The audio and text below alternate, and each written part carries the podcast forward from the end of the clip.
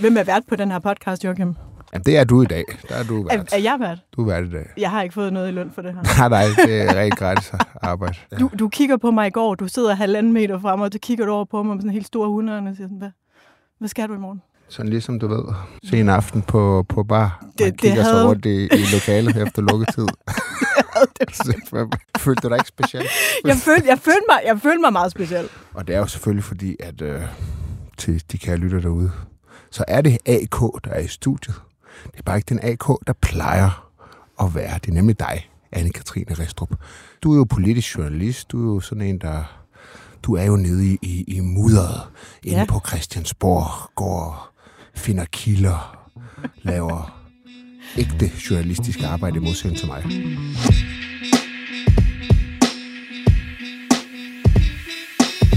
Det har jo været, øh, været vintersferie, og derfor har vi heller ikke siddet på Christiansborg den her uge. Vi har siddet herovre i, i Pilestrædet blandt alle dine øh, brugte... Øh, Rom, brugte men, øh, ja, det, det er rigtigt. Jeg har ikke set dig så meget. der er jo sket alligevel en del øh, ting politisk. Øh, de har været overraskende gode til at tage telefonen, politikerne, i, øh, i den her uge, og der er en hel del, der har følt. Men i dag, for lige at runde en øh, ikke videre succesfuld tid af for, for regeringen, så er der landet den her meningsmåling, som er fra, øh, fra Gallup for, øh, for Berlingske Ja. som du blev så opslugt af, at du nu må fortælle os, hvad, der, øh, hvad den handler om. Ja, det er jo ikke, fordi det er sådan en, der, der viser noget meget andet end så mange andre målinger, men den viser altså, at opbakningen til SVM-regeringen, Mm. den er øh, historisk lav. Socialdemokratiet får en dårlig mål. De fik jo 27,5 procent til valget. De får Mm. mm.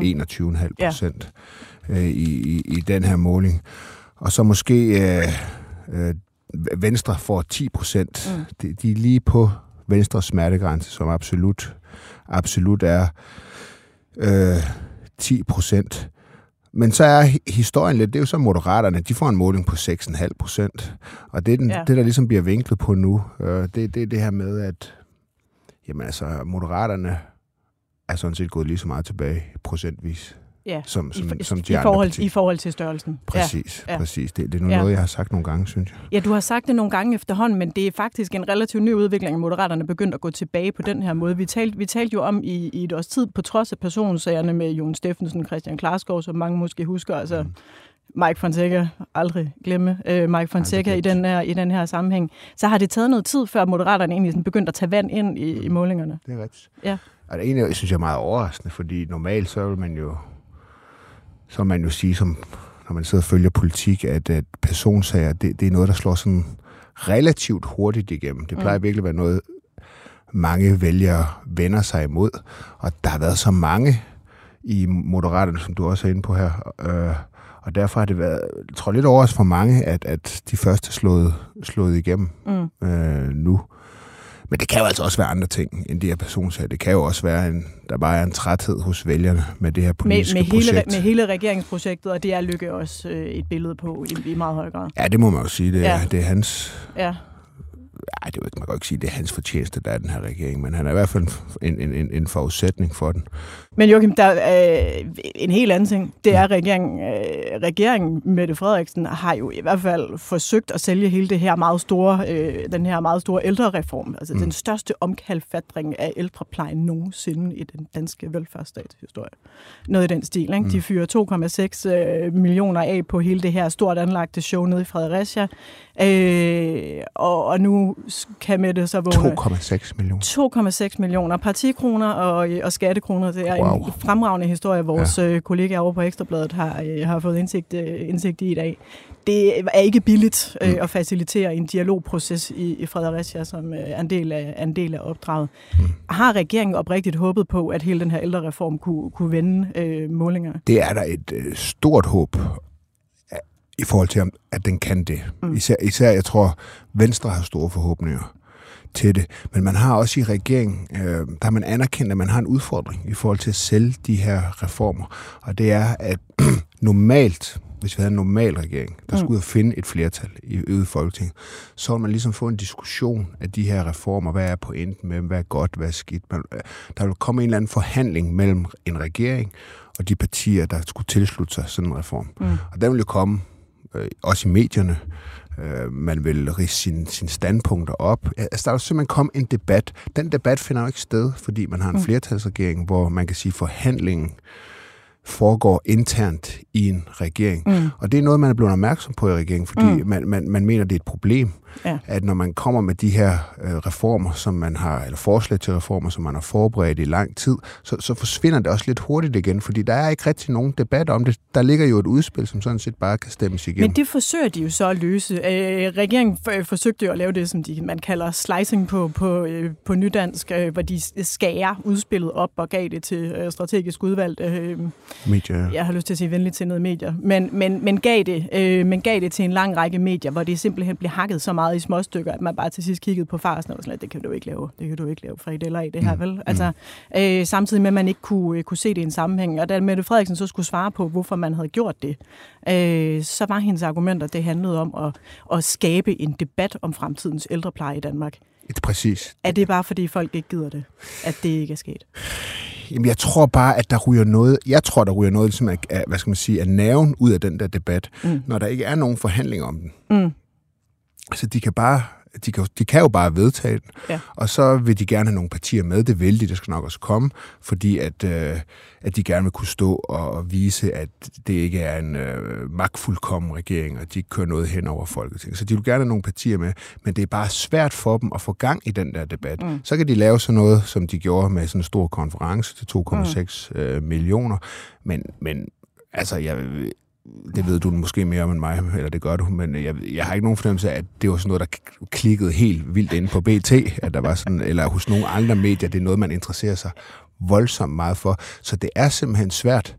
Det er svært, og de mener selv, det er et problem, at, at, at, at, at, at øh, ligesom at få framet de her Hele, de her, hele de her problemet forslag. har været, har været for dem, at de, at de ikke har kunne sælge og forklare, hvordan det her faktisk gør en forskel ud i virkeligheden. Og alt det, som folk så kan se på dagen, øh, hvor det her foregår i dagene efter, det er billeder på TV2 af, øh, af gamle mennesker øh, på plejehjem, der ikke engang får et bad, der bliver tvunget til at spise med afføring på oh, hænderne, ja, parallelt med, at det simpelthen handler om, øh, at hele den her reform kommer ikke til at hjælpe dem, der bor på plejehjem nu, eller måske dem, der kommer til at bo på plejehjem om flere år. Det her er, hvis det overhovedet kommer til at virke noget, der ligger så langt ude i fremtiden, at dem, der er på plejehjem nu, de er døde til den tid. Det er ikke noget, der har sat sig i, i, i målingerne. Nej. Øh, det her store udspil. Det er den rene SVM-elendighed.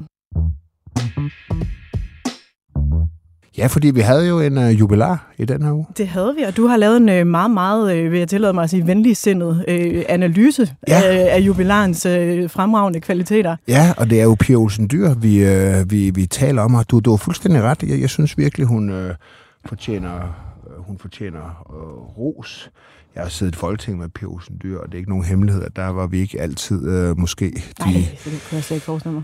Nej, der, der, der var vi jo lidt i modsat ende af, af det politiske af det politiske spektrum, men jeg synes, mm. man må anerkende øh, det arbejde, Pia Olsen Dyr øh, har gjort for, for SF, og det mm. lederskab, hun har vist. Ja. Uh, hun, ja. har været, hun har været en kæmpe succes. Men det, der også er med Pia Olsen Dyr, det er, jeg kan forstå nogle gange, når jeg har talt med folk, hun er jo kendt for at være væsentligt hårdere, end hun umiddelbart giver indtryk af, når hun står der med farvestrålende tøj og, og ligner alles... Øh, alles flinke mor. Øh, og jeg synes, der er en ting, der er lidt interessant i forhold til den måde, man også har dækket øh, Pia Olsen Dyr på. Mm. Fordi eksempelvis øh, Jakob Mark, øh, og en af de helt store profiler, mulig øh, ny formand, har jo skrevet den her bog, der hedder, øh, der hedder Fartblind, hvor han beskriver, hvordan hele den her tur fra at blive meget profileret øh, ordfører i partiet, jo, jo ender med at, øh, at nærmest koste ham synet i en længere periode. Han brænder fuldstændig sammen med stress. Men der er blandt andet en episode i, øh, i den bog, øh, mm. hvor han taler om et møde med Pia Olsen Dyr, som jeg virkelig ofte har undret mig over ikke er blevet en større debat. For der sker det, at, øh, at Jakob Mark er ved at brænde fuldstændig sammen. Han har så en samtale med partiets øh, pressechef og også øh, Pia Olsen Dyr. Hvordan skal vi egentlig gøre det her? Han kan nærmest ikke mere. Altså, vi er på det der niveau, hvor han, han, skal, han skal hjem. Han kan nærmest ikke mere det udtrykker, øh, og han øh, refererer det meget indgående i bogen, det udtrykker Pia Olsen Dyr så også forståelse for, hun siger, ved du hvad, og du skal også passe på dig selv. Men så kommer der lige, øh, så kommer der lige tilføjelsen, at men, men Jacob, vi har jo også det her øh, forhandlingsforløb om, øh, om Danmark, øh, Danmarks først, og der må jeg jo lige sige, at jeg kunne rigtig godt tænke mig lige at have dig med derovre øh, mandag. Hvorefter han så siger, jamen prøv at høre, jeg, jeg er ved at brænde fuldstændig sammen, og så er sådan, nå nej, men altså, Det kunne også bare være, være rigtig dejligt. Og det er jo ikke ligefrem den ting, der står på første side i personalehandbogen for, for god ledelse om, hvordan man håndterer en stressramt øh, medarbejder. Men det er som om, de her ting de bliver ved med at prale af på Pia Olsen Dyr. Ja, altså, var hun ikke også ude at sige et eller andet med, at ja, det kunne jeg godt have håndteret? Var hun ikke ude sådan at redde jeg den tror, lidt? hun var ude, at, men det bliver aldrig en større sag. Hun var måske ude og prøve at sige, at det var svært at håndtere stress ja. generelt øh, for så at tale om trivselskrisen. Men prøv at høre, du kommer jo ikke, altså for at være helt ærlig, og det er fint med alt moderne ledelse og sådan noget. Det heller, jeg siger heller ikke, det ikke har oh, nogen plads jo. på Christiansborg ja, ja, ja, og sådan noget, ja. men virkeligheden er jo, det er et benhårdt miljø. Ja. Og nu er der mange, der er gået ned med, med stress, men, men, men, men, men og, og der er sådan en fortælling om, at det bliver mm. også, det, det kan godt rummes, men det kan mm. det jo ikke. Det kan jo ikke rummes på nej. det niveau der. Altså, og på den måde er Pia Olsen Dyr vel også bare en del af den kultur på Christiansborg, hvor det kan godt være, at man gerne vil være fortaler for mental trivsel, men du har også et forhandlingsforløb, der skal lukkes over i Finansministeriet. Du har ikke selv læst den del, øh, den del af aftaleteksten. Du har faktisk brug for en stærk politisk ordfører, du gerne vil have med. Det er et hårdt arbejdsmiljø indimellem. Pia Olsen Dyr bliver formand lige øh, umiddelbart efter, øh, efter den øh, politiske parentes, der var Annette Wilhelmsen. Men der går jo også nogle år, før det overhovedet kommer til at gå, øh, gå fremad øh, for SF. Øh, jeg kan huske, da vi talte om det her i går, så, så kan jeg huske, at jeg læste en analyse fra øh, Noah Reddington, også en af dine øh, bedserviser kollegaer i kommentariatet, øh, som han skriver i 16, hvor han fuldstændig dødstømmer SF. Der mm. er ikke noget, skriver han i, i den analyse i politikken dengang, som man kan få med SF, som man ikke kan få med, med enhedslisten mm. eller alternativet. Og alligevel så, øh, så er situationen jo i dag for Pia Olsen Dyr, at hun ligger til i, i dagens måling, som vi taler om, der ligger hun til 13,3, præcis mm. det samme som, øh, som, liberal, som liberal alliance det går bare fremragende, men mm. hvorfor er det, det gør det? Jamen, jeg synes, jeg synes der er flere øh, grunde til dem. Øh, det, det, jeg, vil måske lige sige, husk, jeg, altså jeg sad i Folketinget med Anne Wilhelmsen, og jeg var erhvervsordfører, og det var virkelig, altså der må jeg bare sige, det var en katastrofe. Hun blev erhvervsminister, ja. og det var simpelthen sådan et eksempel på en politiker, der får et ministerområde, som vedkommende ingen indblik har i. Jeg kunne huske, når vi gik til møder derovre, øh, erhvervsordførende, ja. så sad Annette Wilhelmsen, og så sad øh, departementchefen Michael Dittmar Og så var det sådan, at når vi så stillede ministeren, altså Annette Wilhelmsens spørgsmål, så kiggede hun ligesom over på Dittmar, som så sad og noterede noget på en blog, som man så gav til Annette Wilhelmsen, som hun så bare læste op det var ikke befordrende for, for tilliden, vil jeg sige. Det var, det, det var et fejlkast. Det aftvang ikke respekt. Det var et fejlkast. Så kommer Pia Olsen Dyr øh, ind, og, hvordan bliver det efterfølgende? Jamen, jeg synes bare, at det, det hun ligesom gør, de får selvfølgelig et dårligt valg der i 15, ja, ikke? det ja. kan hun jo ikke nå at rette op på, det, det kan man ikke klandre hende.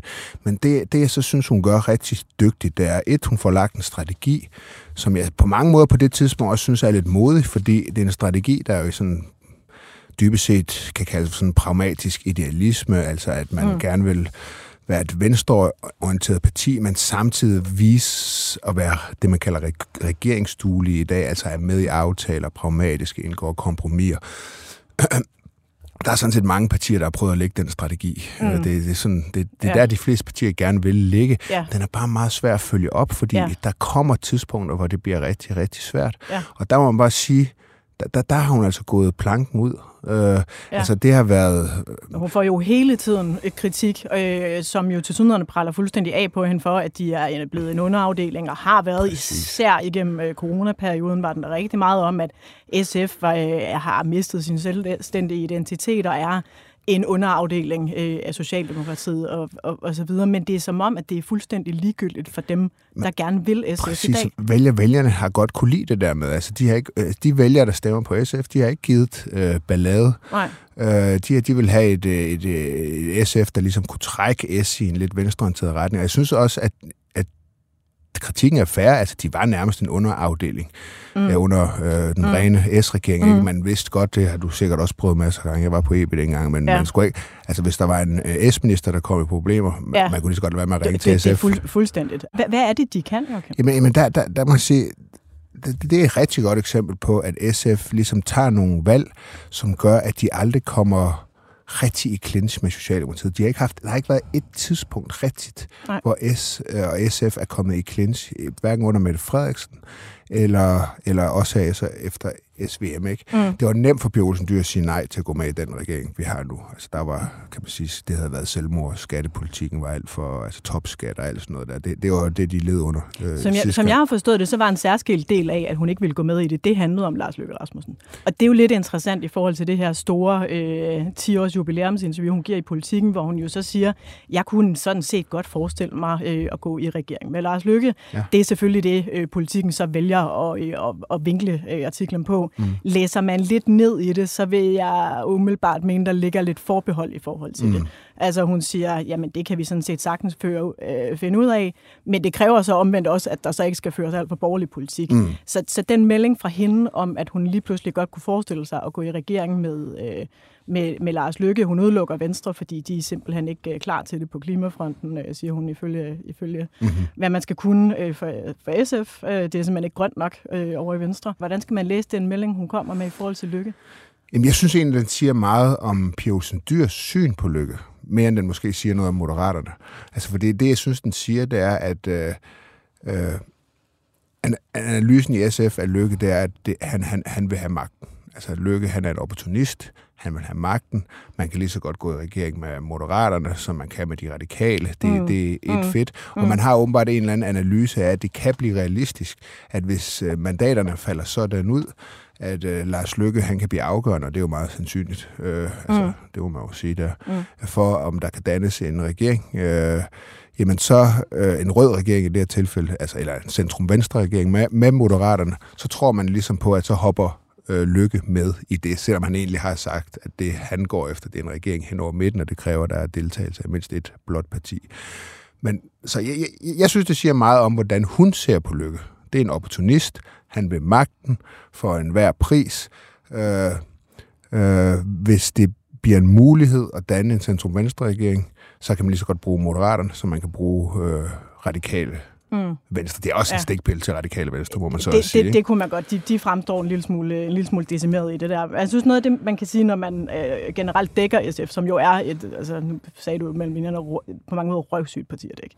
Altså det er det jo. Men de er det er jo ikke de er kedelige, men de er rigtig, rigtig dygtige. Mm. Altså, øh, man kan sige meget om deres folketingsgruppe, at de er øh, utrolig dygtige til ikke at begå Enig. de der uprovokerede fejl hele tiden, som vi ser moderaterne gøre. Vi ser også, vi ser også de radikale gøre det. Mm. Vi ser nogle af de andre partier, for at få opmærksomhed, så har de hele tiden en ordfører, der sidder ude på X og laver alle mulige mere eller mindre ukoordinerede, mærkelige meldinger, som man får at få, øh, simpelthen for at få opmærksomhed. Og altså, langt hen ad vejen, så er en del af, af det at vinde. Øh, hvis du skal vinde Tour de France, så er det altså også en god idé at kunne holde dig på cyklen. Mm. Og det er vel i ret høj grad også det, Pia Olsen Dyr er god til. Ja, og det, jeg synes, det er en rigtig god pointe. Fordi jeg synes også, det er noget, der tjener hende til ære. Det er nemlig, at hun har nogle dygtige folk i sin folketingsgruppe. Det har hun, øh, ja. Jakob ja. Mark, for eksempel, ikke? som jo fik flere personlige stemmer end øh, Pia Olsen Dyr. Ja, han fik omkring 30.000, 31.000 tror jeg det var, og Pia Olsen Dyr lå omkring husker 18.000 ja, eller noget. Alligevel har det ikke været, øh, været et problem. Nej, point, og det synes jeg, det er sådan noget, det er ikke... Der, der er eksempler fra Christiansborg, hvor man kan sige, en leder som ligesom får konkurrence på popularitet i personlige stemmer og sådan mm. noget. Det er ikke altid, at ledere de er rigtig gode til at håndtere det. Så begynder de at se trusler mod deres mm. magtposition mm. og så videre. Ja. Og sådan er hun ikke. Og der, det, det synes jeg, øh, hun har været virkelig god til at give plads til de åbenlyse talenter, der er i SF's folketingsgruppe. Der er også en Lisbeth Bæk Nielsen. Øh, der, jeg synes, hun, faktisk, hun, er jo, ja, hun er jo en af den, den lidt ældre generation. Hun var jo med øh, helt tilbage fra jeg salget af, af Dong til Goldman Sachs, hvor mange jo nok kan huske, det var hende, der stod og blev banket benhårdt på plads og, ja. og græd for, for åben skærm, og det kan jo være svært at komme, øh, være svært at komme tilbage fra en gang ja, imellem. Ikke? Ja, hun har for gang skældt mig rigtig meget ud i den forbindelse, fordi at, øh, og det var fair. Jeg tog den også og sagde undskyld. Hvad, hvad har du gjort? Okay. Jamen, det var fordi, at jeg var i en... Øh, da, vi, da, da LA så var gået i regering, under Vlak, så har jeg en eller anden dis- uh, debat med Carsten Hønge på tv. Uh, og han sidder og kritiserer LA, og bla bla bla, mm. vi får ikke noget igennem, og bla bla bla, eller sådan mm. et eller andet den dur. Mm.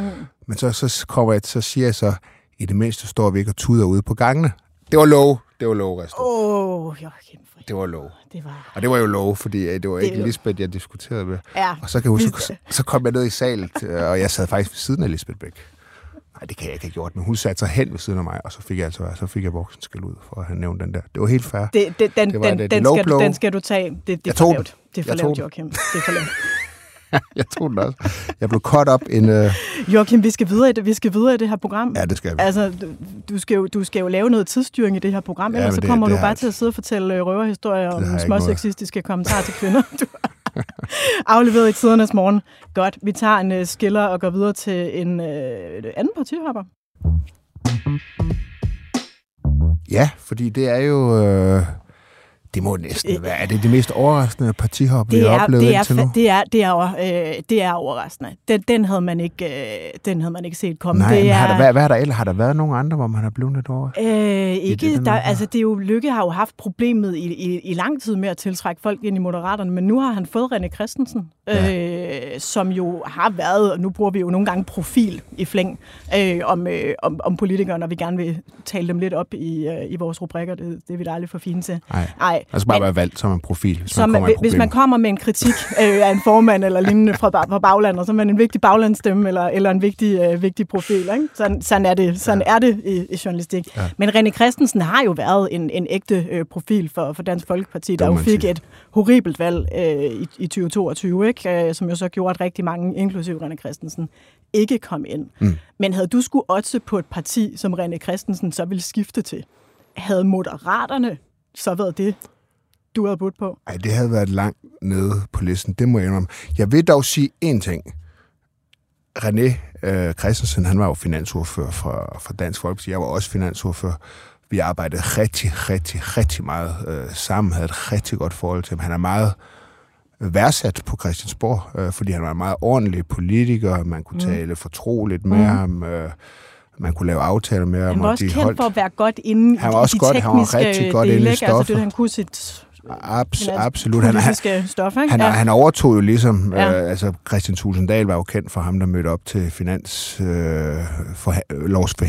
med sine mappe med alle de gule sædler og så videre. Da han blev formand, stoppede han jo ja. med at gøre ja. det, og der ja. blev det ligesom René, ja. der overtog, og det, det gjorde han også rigtig godt.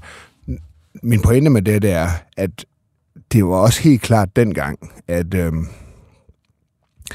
at det var ikke udlændingepolitikken, som øh, René Christensen brændte med for. Der, der, han, allerede dengang stak han sådan ud. Han talte aldrig rigtig om det. Han var sådan en, man opfattede sådan, men han kunne lige så godt være i Venstre. Det var sådan noget, man sagde. Ja, og når man kigger på det, jeg var lige i, øh, vi skrev lidt om ham i går, det kommer vi en lille smule, øh, en lille smule tilbage til, men, men det er meget, meget lidt, han har sagt om udlændingepolitik. Ja. Øh, der ligger meget, meget lidt, hvor han overhovedet har sagt noget som helst af den linje. Ja. Øh, så han ligger jo tydeligvis et, et, andet, øh, et andet sted, og på den måde kan det måske give meget god mening.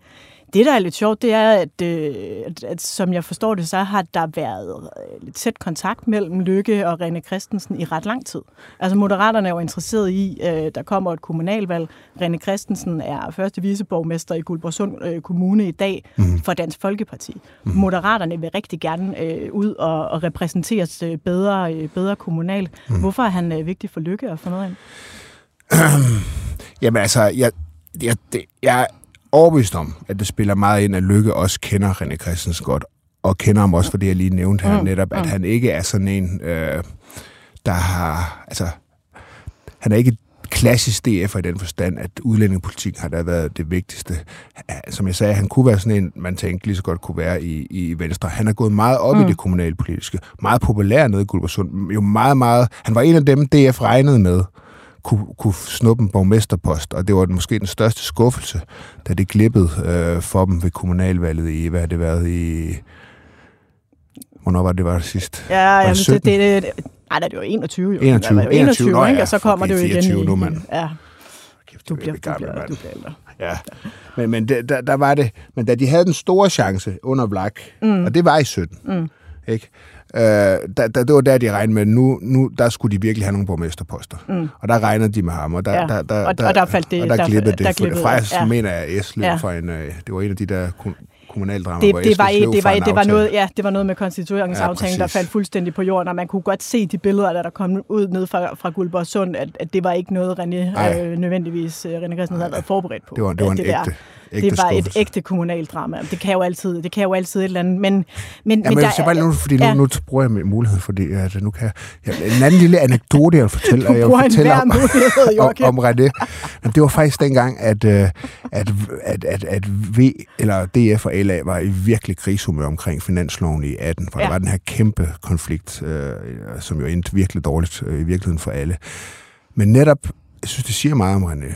Jeg, jeg, det var jo en konflikt, der var på formandsniveau mellem mm. Anders Samuelsen og Christian Tulsendal. De kunne Mm. ikke med hinanden, de kunne ikke engang være i samme lokale, de kunne ikke snakke sammen. var meget personlig, ikke? Meget personligt. Ja. Og det var jo ikke tilfældet for alle os andre, som arbejdede med de her DF-ordfører hver dag. Ja. Og fordi vi så begge to er finansordfører, og vi havde den her problematik omkring finansloven, så, så, så tog jeg et møde med René, hvor jeg sagde, René, det her det er jo fuldstændig lærerligt. Altså, vi kan jo sagtens blive enige mm. Om det her. De ting, mm. Vi gerne vil, det var noget på arveafgift. Det var sådan, det blev ikke til noget, men øh, det var registreringsafgift og sådan noget. Øh, Det er jo også ting, som jeres vælgere gerne vil have, og vi kommer ikke til at blokere for alle mulige ting, I gerne vil på udlændingområdet. Mm. Hvorfor fanden kan vi ikke blive enige? Jeg kan Mm. bare huske, at han var fuldstændig ja, enig. Ja, Og så Ja. aftalte han at gå tilbage, ligesom at tage en snak med Christian Tulsendal omkring det og sådan noget. Og, han var, øh, og, og jeg synes bare, det sagde meget om, det lykkedes sig ikke, fordi mm. de var for uvenner oppe i toppen. Vi kunne ikke ja. Rigtig gøre noget ved det, men ja. Ja. han var sådan en, han ville gerne samarbejde. mm. Øh, Og, og i det lys, så giver det god mening. Ja. Han siger også, øh, han siger også i, det, i, i et interview her i forbindelse med det her skift, der siger han også, at der er simpelthen, for det første så er DF under Morten Messersmith blevet for, øh, blevet for konservativt og simpelthen blevet for højreorienteret, men der mangler også en eller anden form for, øh, for ordentlighed i, i Dansk Folkeparti's tilgang, siger. Der er et eller andet, der, der er der, ikke? ja, Tror du ikke, vi kommer til at se ham som øh, folketingskandidat? Det lugter en lille smule oh, det, det, gør det ikke jeg, det synes Jo. jeg, det, det lugter. Ja. Men, men altså igen. Ja. man havde tænkt mere, hvis det var K eller V. Øh, en dag i lag, vil jeg sige. Mm. Der tror jeg, han var blevet taget godt Ja. imod os. Så havde det været lidt mindre overraskende. Moderaterne, det er en overraskelse. Vi, øh, vi runder den her af nu. Jeg tror godt, vi siger, der kommer til at komme lidt mere fokus på, på René Christensen nu. Vi har blandt andet en, øh, en lille historie fra i går. Øh, mig og min kollega Peter Astrup har, øh, har lavet med, øh, med René Christensen, som jo er blevet direktør i noget, der hedder Dansk øh, Akvakultur. Mm, ja. Øh, en, en lille øh, medlemsbaseret organisation, øh, som nu har en lidt kuriøs medarbejdersammensætning i et sekretariat på fire mennesker, hvoraf øh, René er, er øverste direktør. Der har René øh, nu ansat øh, en tidligere medarbejder fra DF, som han nu er blevet øh, kæreste med. Mm. Så han holder det private, og, en, private og professionelt tæt. en yngre dame, som jeg har forstået det. Det øh, synes jeg ikke er aller relevant at, øh, at gå ind i. Nå, jeg tror, der er for større forskel på dem, end der er på Mike Fonseca og hans kæreste. Der er helt klart, altså vi, vi er oppe i en dobbelt Fonseca. Det er, men en, de er det, så der, også- der er tale om en kvinde på, på 30 år. Ja, og- Hvad er det? Er, han, er- han fyldt 50? Ej, han er, han er 53. Er han 53? Han er Jamen, holder sig 53, sgu da øh, ja, men han har også fået et lille glow-up, som Ja. mænd efter en skilsmisse jo godt kan få. Okay, Joachim, vi skal, Vi skal vi skal, vi skal virkelig videre. Svareudvalget. Ja. Det, det må være sådan den ultimative øh, ære i det systemiske øh, Danmark at få opkaldt et udvalg efter sig. Ja, Jeg glæder mig til Olsen-udvalget. ja det, hvad skal det håndtere? Sådan noget med Mm, oksekød måske? oksekød. Hvordan, øh, Jamen, nu hørte jeg jo her til morgen øh, Karl Valentin, øh, SF's øh, klimaordfører, mener jeg, øh, mener jeg, han er, der selv er veganer, siger, Hippie at... Karl, Øh, Hippie, hippie Karl, det, er måske, det tror jeg, han vil tage som øh, badge for honor, øh, siger, at øh, kød jo er det nye olie. Bad news, Joachim. Det sjoveste, jeg har med Karl Valentin, det var en gang, da jeg var på EB. Hvorfor har du mange anekdoter i Ja, dag? jeg har mange anekdoter i dag. Men det var, hvor vi fu- det var under corona, og de sad hjemmefra, politikerne, og, og så var de til samråd, og så sad de jo på FaceTime, eller hvad, et eller andet, Teams, et eller andet. Og så dukkede Karl Valentin op fra Karl Valentin op øh, og skulle stille spørgsmål til ministeren. Og det, der var så sjovt, det var, at han sad inde på sådan, sådan en rigtig ungdomsværelse.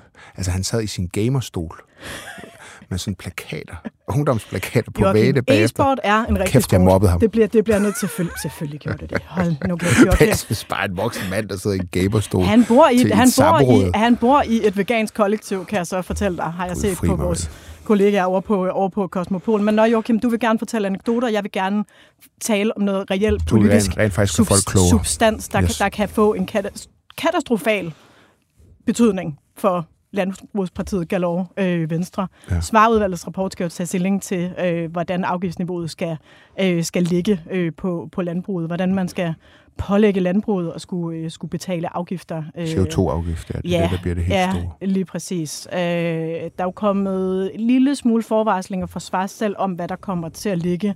Men hvis man er Troels Lund lige nu, øh, hvad sidder man så og tænker?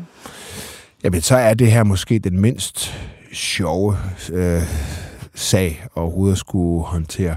Man kan sige, at de har committet sig til den der øh, CO2-afgift. De har sagt, at den kommer. Deres forklaring, Venstres forklaring er jo, at der er et flertal i Folketinget for en CO2-afgift. Det er mm. bedre, at vi sidder med, end mm. vi sidder udenfor. Mm. Og det er jo sådan en uh, forklaring, som uh, jeg personligt synes er en lille smule uh, søgt, fordi uh, det mener jeg, det er sådan noget, der gør, at at øh, vælgere også nogle gange bliver træt af politikere, fordi det, det, de kan jo ikke bare være med i alt. Altså, der må være nogle ting, hvor man siger nej, men Venstre det, kan ikke komme ud Det er et udtryk for politisk afmagt at sige, at jeg kan ikke gøre noget ved det, så jeg kan lige så godt stemme Præcis, for det. ja. ja. Øh, men, men, øh, men, men, men det er jo ekstremt øh, spændende, fordi Venstre er jo sårbare mm. her. Ikke? Altså, mm. Det er jo et parti, som står i det dilemma, at de har ikke der er jo ikke mange stemmer i landbruget. Uanset hvad folk går og siger, der er ikke ret mange landmænd, ja, der er nogle følgeerhverv og sådan noget. Det er men, men det ganske, er, ganske få arbejdspladser. Det, det, det, er, der er, det er ikke noget stort erhverv længere i, i Danmark, og det Venstre har brug for, det er byvælgere. Det er der, de mm. har tabt rigtig meget. Mm. De har tabt til Moderaterne, de har mm. tabt rigtig meget til LA. Mm. Byvælgerne er mere... Altså, de er positive over for en CO2-afgift. Men, men Venstres bagland, der fylder landbruget der, der meget. Fylder, ja, altså ude ja. i alle lokalforeningerne, ja. lokalformænd, øh, ja. kandidater osv. Ja. Der, det fylder simpelthen uproportionalt meget i Venstre. Og derfor så er det jo et problem for Venstre med den her CO2-afgift. Det kan virkelig give øh, en hel masse ballade. Og derfor ja, så bliver det jo spændende at se, hvad, hvad kommer de frem til? Hvordan kommer Landbrug ja. Fødevare øh, til, til, at tage, tage imod reagere, det her? Som formentlig er i, i tæt dialog med, med Venstre-toppen lige nu, om hvordan, øh, hvordan man ligger snittet i forhold til Og det, det man skal holde meget øje med, det er, hvordan landmændene så eventuelt vil blive kompenseret, fordi det kan også ja. blive en rigtig dårlig historie for de andre partier. Altså hvis man oplever, og det er der jo i hvert fald nogen, der sådan siger, øh, ja, når man taler når man med nogen omkring det. S-folk især, øh, social, socialdemokratiske kilder. Ja, de har ja. sådan en vis frygt for, at det ender med en eller anden anden vanvittig overkompensation til landmændene. Som jeg har forstået det på regeringskilder i Socialdemokratiet, så har man i et stykke tid været klar over, at der skal øh, allokeres en solid mængde penge for at få det her til at glide ned øh, ja. for, for Venstre. Så det bliver vel et spørgsmål om at se, hvor, øh, hvor meget kompensation øh, der kommer til at, øh, der kommer til at men, få det her til at glide ned. Men der er en stor risiko for Venstre for, at de simpelthen ikke bliver belønnet. At de bliver, ja. Hvis de kommer med en stor kompensation til de... Altså, hvis de kommer med en CO2-afgift, det gør de, så står Inger Støjberg derude og råber og skriger, ja. og det kan koste virkelig, virkelig meget. Også til et kommunalvalg, der kommer næste år kommer de med en eller anden overkompensation til landmændene for ligesom at lukke et hul til Mette Frederiksen, så risikerer de, at der står en hel masse byvælgere ja. og tænker, hvad, ja. hvad fanden sker der? Men omvendt er det vel også en betændt øh, kindtand, der bare skal rives ud fra Venstre. Man kan jo ikke blive ved med at vente på, på Ej, den her svar ud. Enig, de skal øh, lukke. Ja. Men den tager vi i næste uge. Den tager vi næste uge.